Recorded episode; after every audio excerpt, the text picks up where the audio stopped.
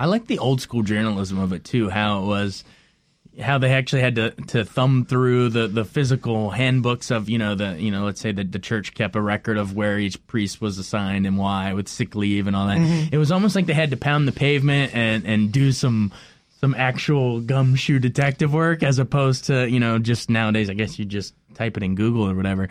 And there's even that funny shot where they show you know the, the AOL sign. But yeah, there's a there's never a movie I've seen before where where 9/11 of all things comes up and you're like, "No, get back to the story." Yeah. they show that clip and you're and you realize that that that's why this got this story got buried for so long.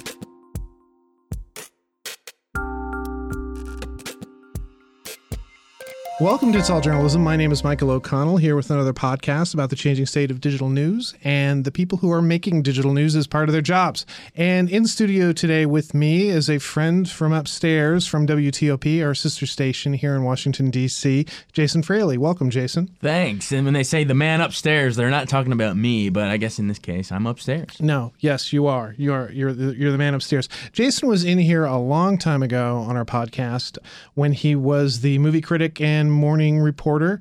At that time, we were kind. of, I think we were talking about movies that had to do with the media and just sort of in general terms about uh, being a radio reporter and a movie reporter or a movie critic. And since then, last we last spoke, you've had a promotion and now you're WTOP's entertainment editor, which means you have a lot more responsibilities. So, how's your job changed? It's changed drastically. so yeah, started out as the morning uh, drive writer. So it was more or less just taking newspaper stories at you know at the crack of dawn at 4 a.m. and, and cranking those out for for Mike and Bruce. Now Mike and Joan on for the morning you know drive show. And then parlayed that into one day a week as the movie critic. Um, our Joe Barber passed away. Our old movie critic, he passed away right at, around the same time I was graduating with the master's uh, from film school over at AU and just kind of slid in there and it was sad to lose Joe, but it you know you never know how the opportunity is going to come, and so that's how that started. Did that for probably three years, just doing the movie reviews on on Fridays, and then uh, yeah, for about a year and a half now, full time entertainment editor. It's crazy. So now now in addition to just movies, now we're covering you know, theater shows at the Kennedy Center and, and Ford's Theater and, you know, National Theater, Warner Theater. And then, then also you have to cover concerts. So you got Wolf Trap and 930 Club and everything else. And uh, television, literally every the whole gamut of entertainment news. So, it, it, you, how do you approach that? I mean, obviously, as a movie critic, that was kind of your your love, is you, you love to, to to write about movies. But now, you, and, and but now you sort of had to expand your scope to cover lots of different type of entertainment that you, that you may not be familiar with. Yeah, it was um when when we first started it, it was uh it was sort of daunting to look at the the keep a Google calendar um, and to think you know you you do have a great interview with some celebrity or something you'd spend the day on it and you'd post it and you'd be like uh, you want to sit back and be like oh that was pretty good. And then you look and you saw there's 25 more days you need you know on the calendar. So uh, you were it was daunting to feel like how how am I going to fill all that but now, you know, after a year, uh, about a year and a half of doing it, it's almost the opposite problem. Now it's you know figuring out which press releases to say no to, and you know it's it's now that it seems like they come they come to us now. But I mean, there's there's really no shortage of, of stuff going on in the town. I mean, it's I, I feel like DC's almost I think it's almost underrated as an entertainment town. I mean, most people think of, you know, you got Broadway in New York and you got and obviously all the late night stuff in New York and obviously Hollywood with with movies and TV. But DC, there, there's always. I feel like it's. I, I'd like to say it's like the the the hidden gem, the secret weapon, because there's always some kind of national award going on. Every December, there's the Kennedy Center honors. So we've gotten to talk to George Lucas and Rita Moreno and and Carole King and Tom Hanks, and uh, it's it just goes on and on. And then or Spielberg and Ken Burns will get honored at the National Archives, or Berry Gordy will come to National Theater to show Motown the musical. It, it feels like there's all there's the national identity of DC being a national hub of, of culture brings a lot of cool people through here. So Yeah. we never really run out of ideas. Yeah, and Breaking Bad uh, dropped off all of their props and costumes at uh, the Smithsonian. And Mad Men did the same thing. So Don Draper came and brought you know all the all the stuff from that, and then uh, Vince Gilligan and and um, and Bryan Cranston and Aaron Paul came to drop off the Breaking Bad stuff, and we even got we got Aaron Paul. I was sort of one man banding it that day with a with a microphone in one hand and a video camera on the shoulder, but we got Aaron Paul uh, to do his whole yo blank, you know, the expletive from his famous expletive from Breaking Bad, and he uh, he palmed our, our camera and gave us a, a yo blank. Um, so that was pretty cool. Yeah, there's shows and, and film and plays and, and pre Broadway runs that you know Steve Martin does, or um, or let's see, Vanessa Hudgens did Gigi before they brought it to Broadway. It's there's always something going There- on. Here. There's always something. So it's not like you're you're at a shortage. That you you're always gonna be able to find something uh, to to put on the air. Well, how often do you file? Uh, once a day, yeah. Technically, I'm sit over on the web desk, but you know I file on air pieces every day too. So I've I've tried to make it more of a crossover thing than I guess maybe previously. But but yeah, no. So I guess my main duty is to to edit and manage the entertainment page every day on WTOP.com. So that's writing a cover story on there. I'll do the cover story every day. The big image at the top is is, is usually my my almost I'd say pretty much 99.9% of the time is is my story for the day. Sort of a, a feature piece on a play or movie or show or concert in town or a celebrity interview that that stopped by. And we've got some really really cool people. Yeah, no, yeah. You uh, recently interviewed. I'm a little jealous. You interviewed uh, Malcolm McDowell.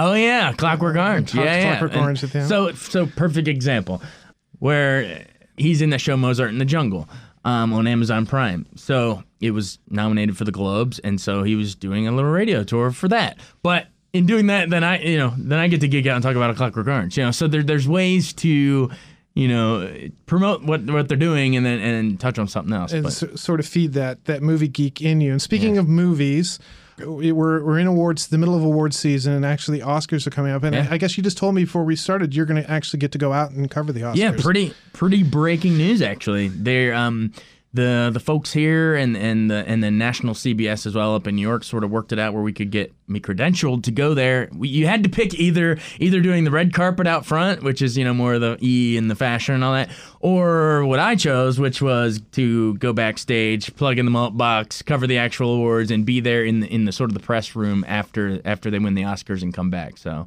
so when Leo grabs his Oscar, we'll you know we'll be the first to talk to him back there, along with the rest of the press corps, and or you know, and I kind of sat up in bed realizing, you know, all these years I've been a Rocky fan, it just happens I'll be out there. Maybe maybe Stallone will come through. You know, you never know. We'll see. So have you have you made any plans yet as to how you're going to approach this? I'm still trying to book the flights and find somewhere, you know, to crash with friends out there and all that stuff. But um, no, it's just going to be a whirlwind and see see how it goes. It's the first time out there. We'll be backstage. I'm going to wear a tux and we'll see what happens. and you're going to file reports for the, the radio the next day and, and hopefully get some features out of it as well. yeah, usually we live tweet it. You know, I'll just sit on my couch and live tweet it and then come in to the station and sort of pull an overnighter and file on air pieces for the morning because, you know, having worked that morning drive show as the writer, I, I like to throw those guys the bones. I know I know the the importance of having it on the air first thing the next morning. You know, so I usually if it's a big award show, I'll, I'll live tweet it at night and then come in here and file something for the morning. But for that. Yeah, for that it'll be three hour time difference, but you know probably file some pieces based off of you know what we get from the mult box and uh, maybe do some live shots. So um, you, you talk about live tweeting. Now, have you have you live tweet? I- I've seen that you've live tweeted some entertainment events. Have you been doing uh, the award shows up to this point? Yeah, I think it's it's something I think we started probably two years ago or something with, with the Oscars, and I think we've, and and with the Globes, which those are sort. Of, I haven't really done it with the Grammys yet, but you know the things that are more my area of expertise, which is movies and TV and stuff. Yeah, we've done some live tweeting, so we'll set up like a live blog through this service called Scribble Live, and uh, we'll post it on the on the web on WTOP.com, and uh, I'll just fire off tweets on who wins, and our editor Judy Taub and I will play name that tune with the little orchestra music, that the, the intro and exit music uh, for the broadcast, and I don't know, we just have fun with it. But uh, but yeah, now we'll be doing live shots from out there for the first time, so we'll see how it goes. I do want to talk with you about the movies this year, the nominees, and what you think have been the best uh, movies of 2015. But before we get to that, I think we should probably talk a little bit about the big quote unquote controversy that's Yeah. going on in the Oscars. And, you know, what are your thoughts about it?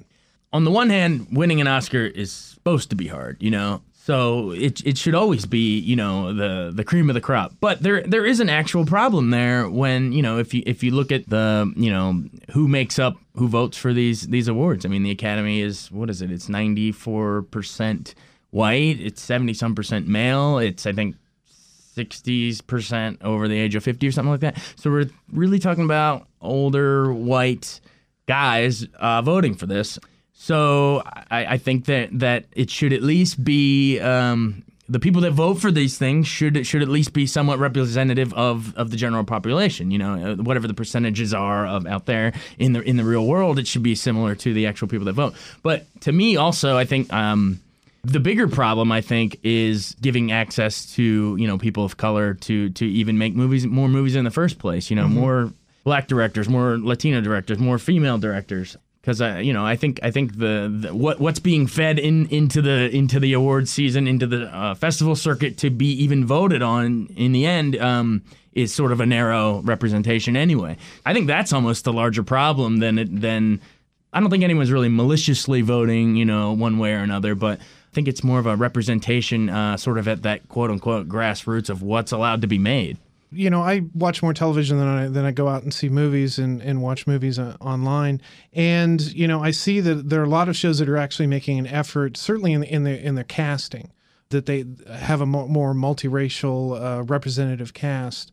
Um, you know, do you, do you see that that's you know sort of a step in the direction to to sort of change you know maybe the the behind the scenes as well in Hollywood? Yeah, I think so. And and whenever let's so what's you throw um what's a good a recent example? So Grease Grease Live was just on. I don't know. It's the first thing that popped in my head. There was you know um, you know some people of color populated in there. So you know whenever it works. I mean I don't think it should ever be you know forced and seem like we're doing oh here's our token casting. You know when it works it works.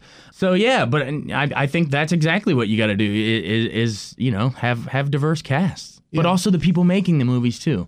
And there's there's definitely a problem in the Oscars when you know to me I thought the egregious. Th- I mean, yeah, you could say you know Compton this year, or maybe Ryan Coogler for um, Creed, maybe as a director. Those single takes were great. But to me, the bigger egregious snub was Selma last year with with oh, I know I know it was nominated for Best Picture, but I thought Ava DuVernay should have been di- nominated for director, and even David Oyelowo played King masterfully, and he didn't get nominated either. So and then and then you have have sort of this running his I'm a big movie history guy, but you have this running thing of you know when when people of color are nominated, a lot of times it's it's for the stereotypical roles, like they're right. playing. You know, it's a it's a slave T- movie. Ten years or, of the uh, slave. Yeah, yeah, twelve years of a slave, or, or you know, or the help, or you know things like that. Or on the other hand, or, or it's like a a, a, a a gangster, like you know, uh, the big. There was this quote in in this Jadakiss song: "Is why did Denzel have to get crooked before he took it?" You know, uh, when he won for Training Day. So there, there's that whole skepticism too, and obviously, as a white guy, I can only speak to it so much. I, and some of it, it's it's not my place, but I'm dropping my two cents. But yeah, I mean, in addition to that, I mean, bringing up the Denzel thing, in addition to a di- diversity problem, Oscars just in general have sort of a makeup award problem, you know? Like so everyone thought what Denzel won it. Why do you have to why would he have to go crooked before he took it in training day? Well, because when the year he probably should have won it for his more, you know, serious role, Malcolm X he lost to Al Pacino for Scent of a Woman as a makeup award because Al Pacino never won it back, let's say, The Godfather, because they had to give it to Brando, who, you know, probably should have won for Streetcar, but lost to um, uh, Bogart for African Queen that year. You know, you know what I mean? Who probably should have won for Casablanca. So, you know, it, it's sort of the series of domino effects of of makeup awards in the in an Oscars that – I'd say if you look back in hindsight, probably only gets it right like half the time anyway. you yeah. know, there's usually movies ahead of their time. Yeah, but s- certainly, you know, you, you win an Oscar, you're going to get, you know, the re-release of film or, or just, you know, distributed in digital or in DVD that it's going to get a larger audience. It's going to give it a, a degree of cred, you know, in the history of, of, of film. Well, um, and, in, and the immediacy of it too. I yeah. mean, you can plaster the Academy Award winner on your on the DVD cover or whatever. So it does, and you know, and it helps those actors, people of color, directors of color, to then get more roles. So it's not, I guess, it's not totally, insig- it's definitely not insignificant. It can help them in a real way, you know. Yeah. But so let's let's move on and, and, talk about the Oscars themselves, the the movies that are out there or the films that are out there. Was was 2015 a good year for movies? You think?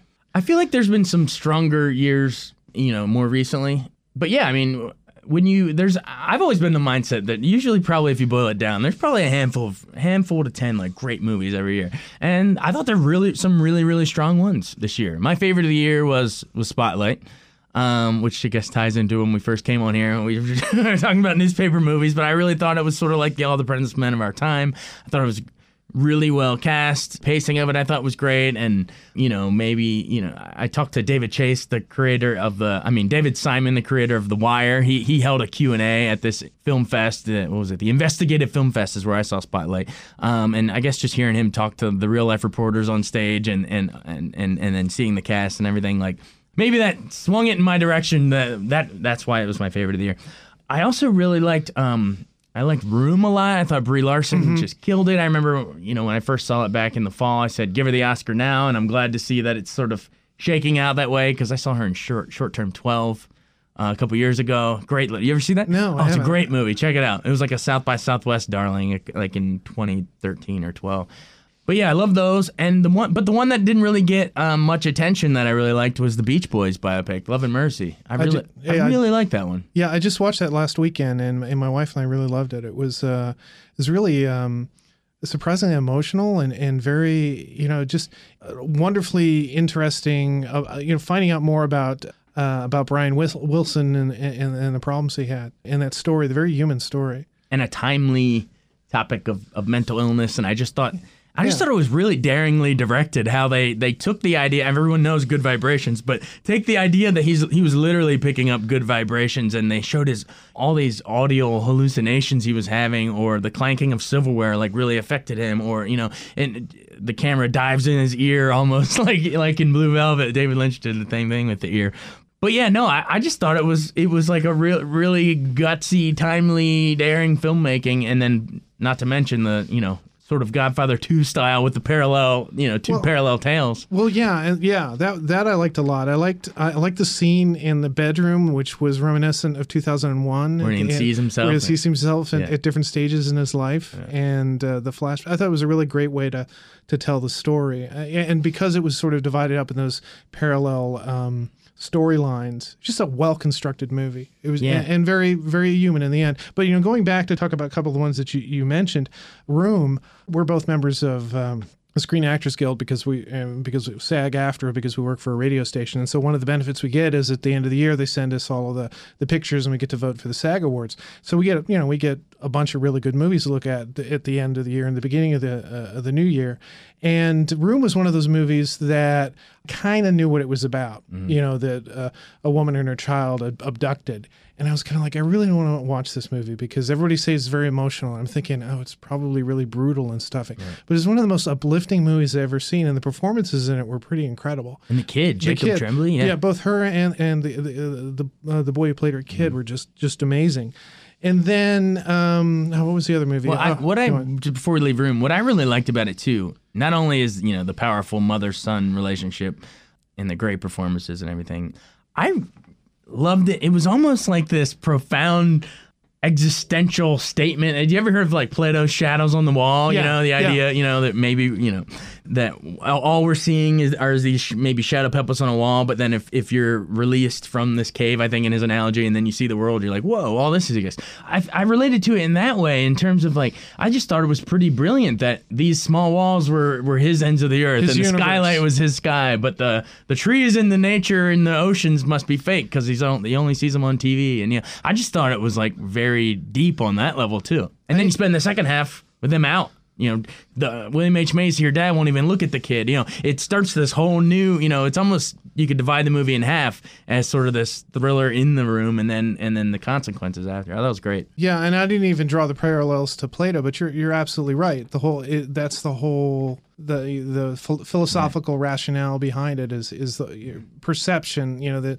the limited perception the boy has in the in the world that he was trapped in. There's a then- scene they do shadow puppets too. Yeah, yeah. So I think it's intentional. It's intentional. I'm sure they're much smarter people than us who are making these movies. And then Spotlight, you know, I too, you know, I think I was surprised how much I like Spotlight. Spotlight is a, you know, it's it's a it's a media movie. It's sort of reminiscent of All the President's Men, but it's also it's an issue movie. It's about it's about about child abuse and and and sort of the role of the Catholic Church All in, the in Boston. men. Yeah, all Yeah. the postmen. It was it, there were a lot of things going on, but it was it was the way it was told and the many different levels it was told, and, and it was very straightforward. It wasn't preachy.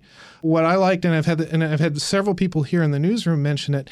The reporters were recognizable as people that I've worked with. I mean, I, I didn't actually work at that place, Right. but like the Ruffalo character, I've worked with reporters who, who are exactly like that. That's the way they talk. That's the way they uh, they interact with people, and the way they they get excited about stories and they pursue stories to the end. So for me, you know, as a, as somebody who's been in a newsroom for you know 20 years, it, that that movie seemed really authentic, and, and hopefully that a lot of people were able to sort of connect to that. I like the old school journalism of it too. How it was, how they actually had to, to thumb through the, the physical handbooks of you know the you know let's say that the church kept a record of where each priest was assigned and why with sick leave and all that. Mm-hmm. It was almost like they had to pound the pavement and and do some some actual gumshoe detective work as opposed to you know just nowadays I guess you just type it in Google or whatever. And there's even that funny shot where they show you know the, the AOL sign. But yeah, there's a there's never a movie I've seen before where where 9/11 of all things comes up and you're like, "No, get back to the story." Cuz Yeah. they show that clip and you're and you realize that that that's why this got this story got buried for so long cuz Yeah. you know, right as they were getting ready to publish this priest abuse thing, you know, it was it, Yeah. that happened. So And, and for a and for a podcast that's about journalism, it's not. It's really heartening to see a movie that kind of gets what journalism can do. Mm-hmm. That sort of tells that story of look, you know, if you put the time and the effort in, and you really put the time and the effort in, and realize that there's a lot of information out there that you can you can uncover that could have a huge impact on a community. I mean, from that perspective, it it, it was a great movie. In, in sort of passing, you you jokingly said that you're expecting uh, a certain actor to win a, Oh. a certain award for a certain movie that had a bear in it. I seem to remember, uh, Revenant. Uh, so yeah, the bear scene. the bear. So what is it that apparently had nothing to do with him having love with the the bear? no, uh, having seen the rumors. movie. Yes, it's Yeah. more of just a straight attack. Yeah. No, no. It's um. So what did you think of that movie? my take on the Revenant is I am totally cool if Leo gets it. You know, as a grueling performance. I'm totally cool if if you know Emmanuel Lubezki, who shot Birdman and Gravity, Yeah. if he gets it for cinematography because it's freaking gorgeous. It's he's he's one of the most. you know, he's he's Um, yeah. up there with um. he might oh, win three in a row. Yeah, yeah. Uh, go on. I'm Oh sorry. no, no, yeah, no. And uh, obviously, I was a huge Birdman fan. I know it was kind of a polarizing movie because it was bizarre, but I freaking loved the, the whole single take thing. And so I'm a, I'm a fan of Alejandro Gonzalez Inarritu. And, and speaking of the diversity, we've had you know, Yeah. we we a lot of times we, we forget that you know people of color also includes you know Latinos and uh, you know Alfonso Cuarón and um, Alejandro Gonzalez Inarritu are doing have been picking up some awards. So that's progress. But yeah, anyway, so but back to your question. Yeah, so I'm cool if they get its director, cinematography, actor, but in terms of an overall movie, I, I've sort of I've sort of been not pleased that it's been sweeping all you know the the um the the awards. I, I remember I think it won Best Picture at the Globes for Best Drama and and uh, won at the DGAs. But yeah, I don't know. In, in terms of an overall movie, I didn't. I think it's a director's movie. Definitely. I think it's more of a director's movie. There's a lot of. It's almost Terrence Malick in some No, of the, the a- beauty shots of the trees. That and it- was yeah. the that was the, the the name I was trying I was searching for. Terrence Malick. It's it's very much that. It's Yeah. a gorgeous film. The, the opening sequence, the the battle with the Native Americans, was incredible. Yeah. because I've never seen a battle shot like that where you're actually in the middle of it and you, you have a real sense of being in the middle as, as, as things are flying mm. around you and the camera's moving around and jumps from person Yeah. to person and movement and, and, and sort of recreating that sort of confusion. I mean, it's just Yeah, if you guys haven't seen it, A, I think it's probably the best opening battle sequence in Saving Private Ryan. But imagine, if you haven't seen it, imagine sort of this Braveheart style hand to hand combat, except you're going to, it's going to be like the camera. 360 degrees. Yeah, the camera's not going to stop running. So let's say you're following me as I'm going to attack Michael O'Connell here, except he stabs me. So, but then the and, and kills me. The camera's going to stay with Mike now as he runs across the Yeah. street and gets whacked by the guy over at Giant out the window. But then the camera's going to stay with him, and you know what I mean? Like it goes Yeah. from one person to the next, and as as they each kill each other, and the camera just keeps rolling and, and gets up on horseback and. It, it blew me away. It's kind of a Kubrick tracking shot from uh, Paths of Glory and and uh, saving er, and um, Full Metal Jacket, except in three dimensions. Yeah. It was it was wild. It really was. I thought so. I thought it opened really strong. Even the whole like first hour of setup with you know he and you know you know It's a long his son movie. dying and getting buried. Like I was cool with that. Um, and I thought it finished really strong. You know how they and they put the guy up on the horseback to, to fake out Tom Hardy and then Yeah, the final yeah. battle. Like I thought the last thirty minutes was riveting too. But there was it's a two and a half hour movie and there's some part in there like two thirds of the way through that I don't know. I thought they could have trimmed it a little bit. It Yeah, got you got a bit of a get- slog. That's a a good the point to go to get popcorn. well, but as long as but, but make sure you stay around for the the bear attack because that that like the opening sequence is pretty incredible as That's well. that's early on. In, yeah, and it's early, it's a cold movie. It's one of those mo- movies that actually makes you feel like you're immersed in nature through throughout it. You're constantly slug, slogging through through snow. But So- I think Leo finally get, finally gets it. He, which ironically, you know, you you thought it would be for a Scorsese movie because he became sort of Scorsese's new De Niro lately, right? In in all the Aviator and Wolf of Wall Street. I liked him a lot Gangs in Wolf York. of Yeah. Wall Street. I thought he, he, he probably should have won it for that. But um, so you're saying Spotlight? You you hope for Spotlight? I hope it's Spotlight. It could it could be Revenant, for the for the movie, and then and then. Um, but I'm I'm picking Spotlight. so so what about what about actress?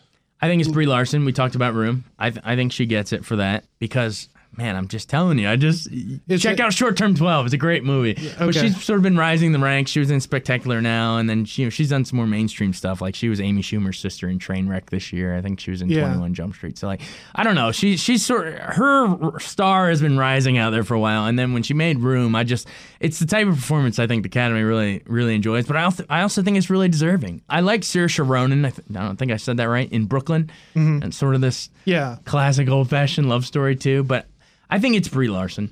Supporting categories. I know Kate Winslet's picked up a couple for Steve Jobs. I know she's fine. I, I'd much rather see. I'd rather see Alicia Vikander get it. She's nominated for the Danish Girl. I actually, you know, the Eddie Redmayne movie. Mm-hmm. She's a great performance in that. But I actually think she was nominated for the wrong movie. I, I, I would rather her instead of Danish Girl. I'd rather her be nominated for supporting actress for Ex Machina.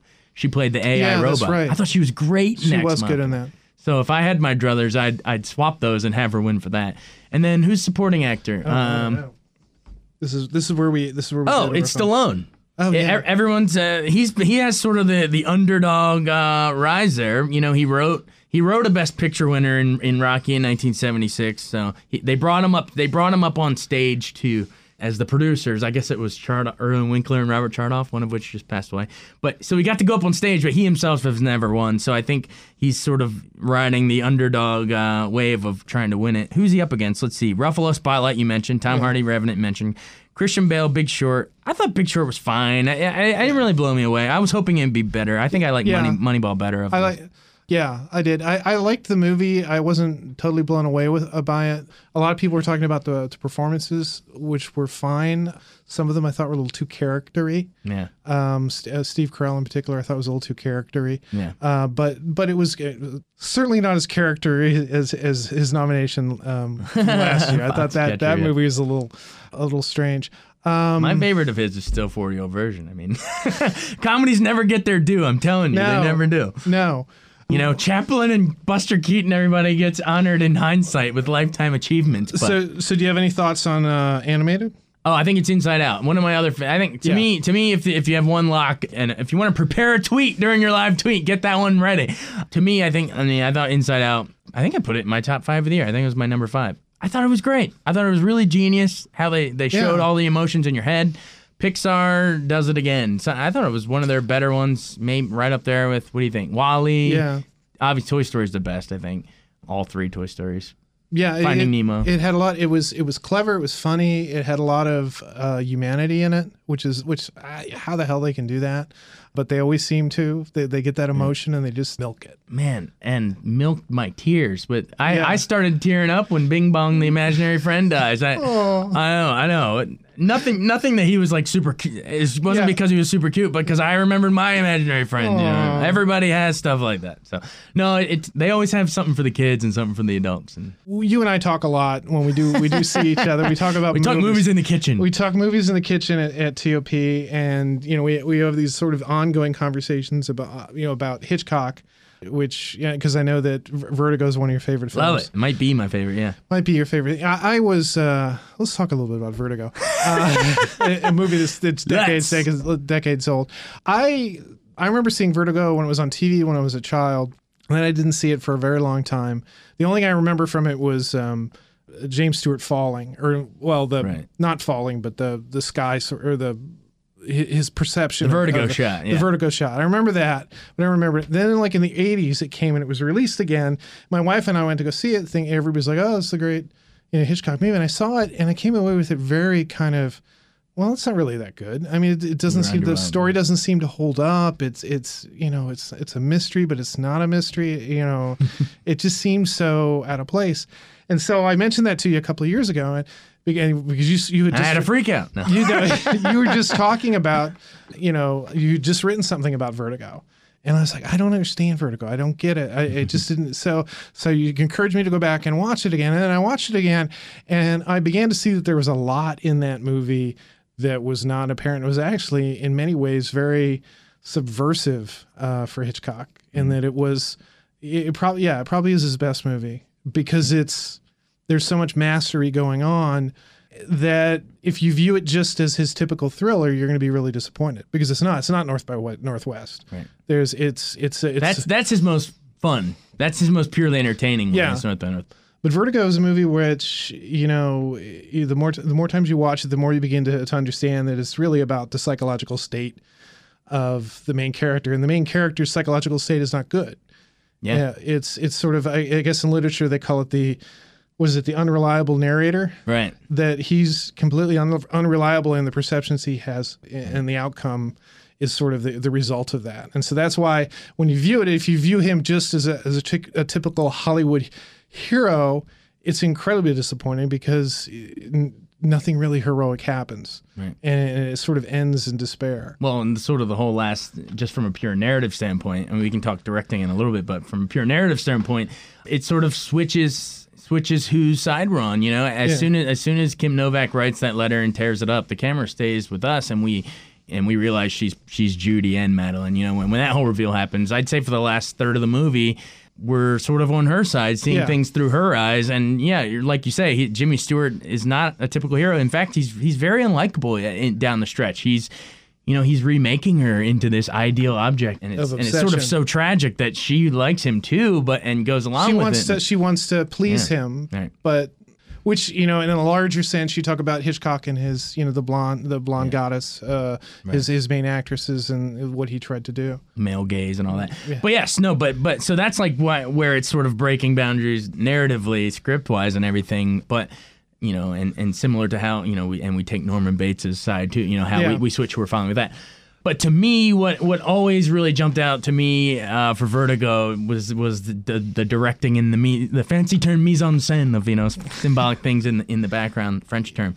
But like you're saying, it's the first time you're watching, it's sort of you got to go with the story. But when you watch it repeat times over and over again, which I happen to do with movies, like- especially movies like this about an obsession, you find so many cool directorial things in the background. And so, like, first time you watch it, Jimmy Stewart's driving around town and, and following her. It's almost like a 30 minute silent sequence. like oh come on Yeah, yeah, right. You watch it again, knowing how it ends. Like, please look. There's always these shot. Bell towers are behind him everywhere he goes, which you know, foreshadowing Well, this whole fatalistic idea of how it's going to end up. and it, and he's and he's he's driving in a in Yeah. a spiral Yeah. everything's a spiral everything's him falling her hair is her a hair. spiral. Every, the camera circling him. The kiss and is a spiral. the crazy stuff with the colors Yeah, yeah. Oh, reds and greens, man. The greens is sort of the eternal. Um, you know, they go visit the evergreens, and she wears green when you know it's.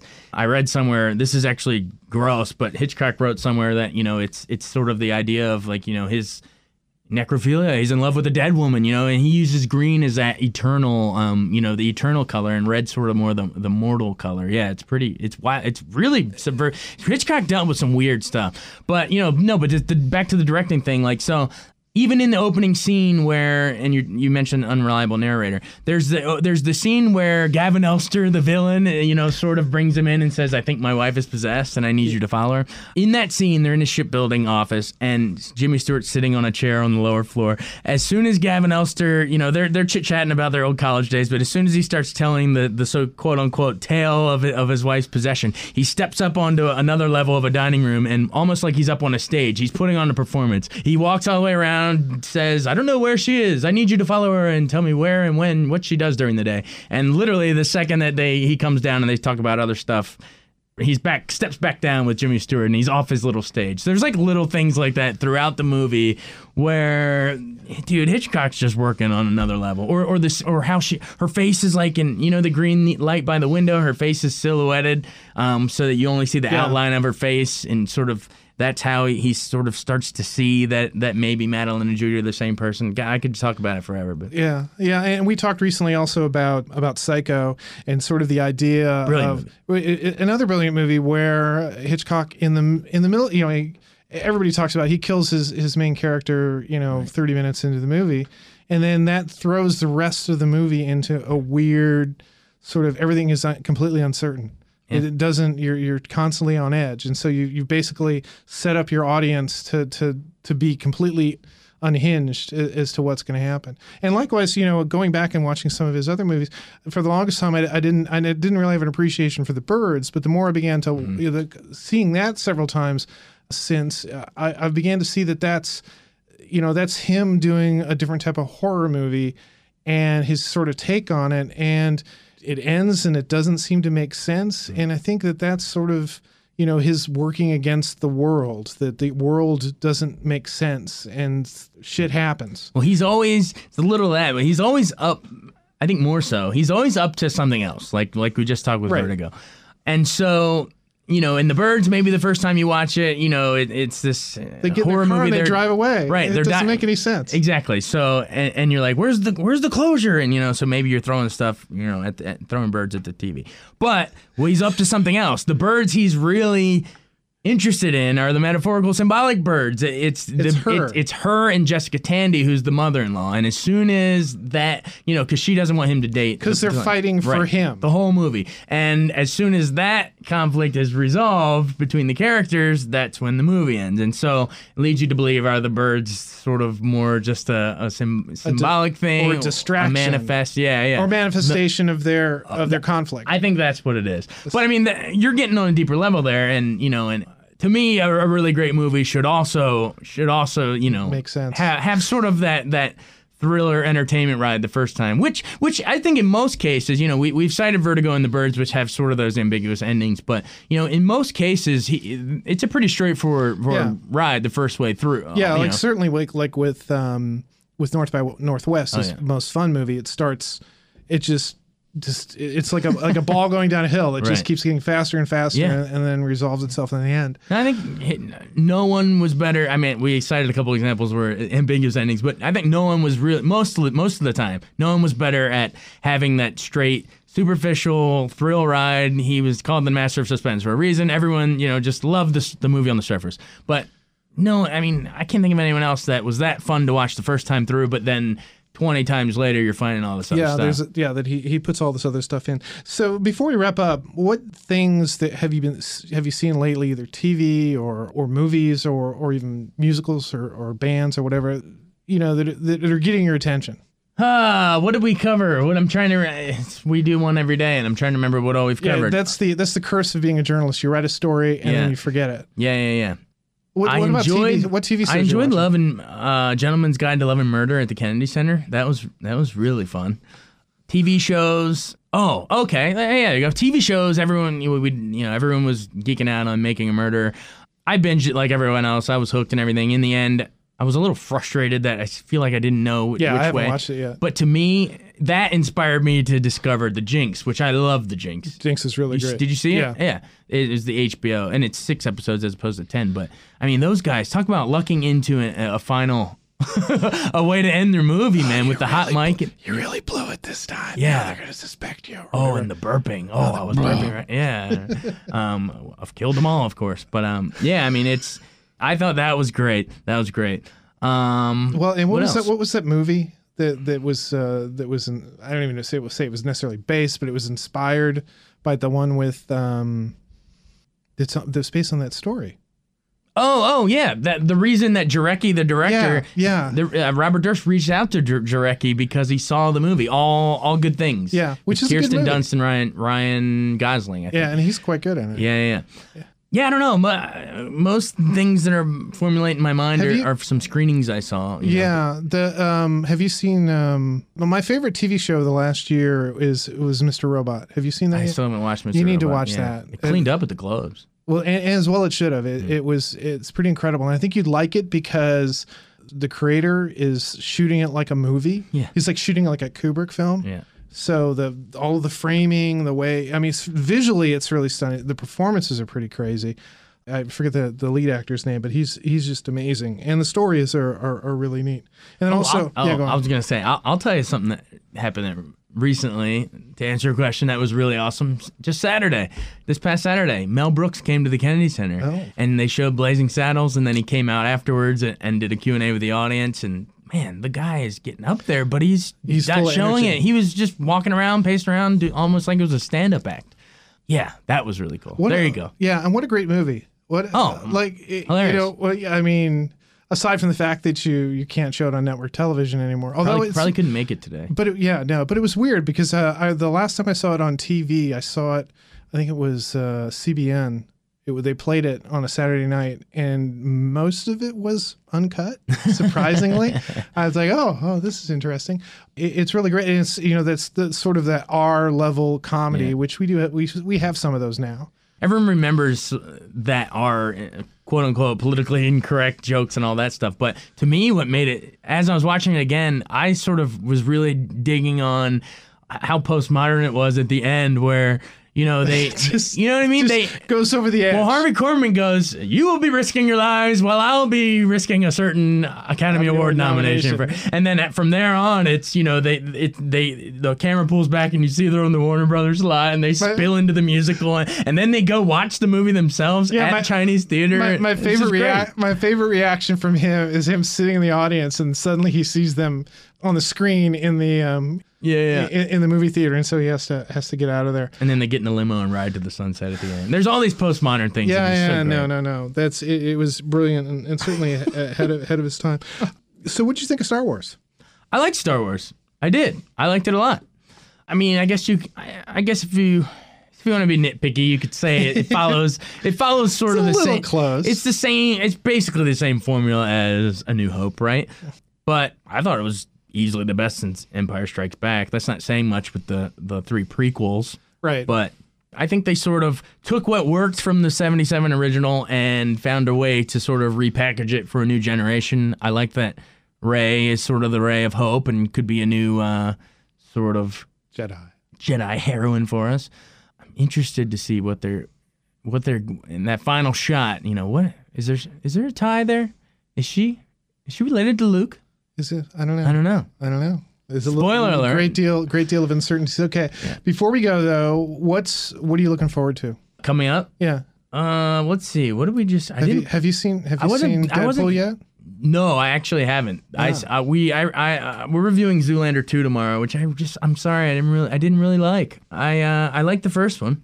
Uh, you know, friends and I used to laugh and geek out about it all the time. But this, I, th- I don't know. It started funny and got kind of dumb. I actually, I'm surprised I didn't like the Coen ones, that the Coen brothers, Oh, Hail Caesar, that that much. Yeah, I thought it was kind of all over the place. A lot of my fellow critics, Arch Campbell and Ann, they really loved it, but I don't know. I thought it was kind of all over the place. It introduces a lot of characters that sort of drop off by the end and there's a lot of fun musical numbers and you know there's a busby berkeley waterfall scene there's sort of an on the town sailor tap dance and you know a, a dean martin rio bravo style cowboy song and all that but none of those are done they're all supporting characters that do those numbers and you sort of start to lose josh brolin and george clooney who are your main sort of characters Sure.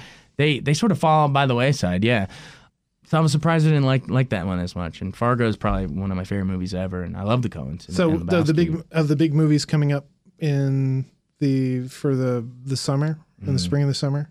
Any of the Mm. God, I haven't the even flipped my my Oh, you're switch s- to look you're ahead still- there you're yet, still man. thinking I'm in Oscar five mode. I still got to get out and do the Oscars, man. Well, okay. Well, then, um, but I mean, I know Independence Day 2 is coming out, and I think it just looks pretty terrible. And no Will Smith coming back, so I'm not really looking forward to that one either. Um, Batman, Superman, eh, could be interesting to see how they do it. I'm I'm not sold on Ben Affleck as Batman yet, and I don't know. I don't. We probably talked about this last time. I wasn't the biggest Avengers fan. I, I have a hard time getting into the superhero movies. I know I'm I'm in the minority on that. So the summer's not usually uh, one of the more fun times for me. Although I like the superheroes where it's sort of a not so much the you know superpowers from another planet, but you know I like sort of the Batmans and the Iron Mans who sort of build their own suits and you know make themselves into superheroes with a little bit of gadgetry and, and things of that nature. oh, I can't believe I'm I'm I'm drawing a blank. What's the one with the the teenage boy with the green costume? Hit girl. Hit girl. No, that was the Oh well. All right. Well, I, I don't want to press you too much on this, but maybe we can have you come back in when we're Yeah, in the middle let of me the look summer. ahead to the schedule there in and, the we'll yeah. uh, and we'll and we'll think of things. Thanks a lot for coming in. This has been fun, and Oh. I hope you have a good time in uh, California. Thanks. Yeah, we'll see how it goes. Um, it should be a lot of fun just to, to check it out and um, and maybe rub elbows with some of the some of the winners. It'll be fun. Next time on It's All Journalism. the world of publishing is changing, and, and what we're seeing is that also companies are effectively becoming publishers. It's not sufficient anymore to just say, you know, we're we're this and we do this. You have to show, you know, the passion behind the product, and you have to explain to people what value proposition you bring. And it turns out that many of those skills in explaining those things are also, you know, such as good writing, are found uh, among among journalists. In our next episode, we talk to Mark Pratt and Michael Romano of Metro Publisher about trends and concerns publishers have in general when it comes to growing online. You've been listening to It's All Journalism, a weekly podcast about the changing state of digital news. Find out more about us and download past episodes at itsalljournalism.com. You can also find us on iTunes, Stitcher, and SoundCloud. This week's podcast was produced by Amber Healy, Michael O'Connell, and Nicole Agrisco. It's All Journalism is produced in partnership with the Association of Alternative News Media. Thanks for listening.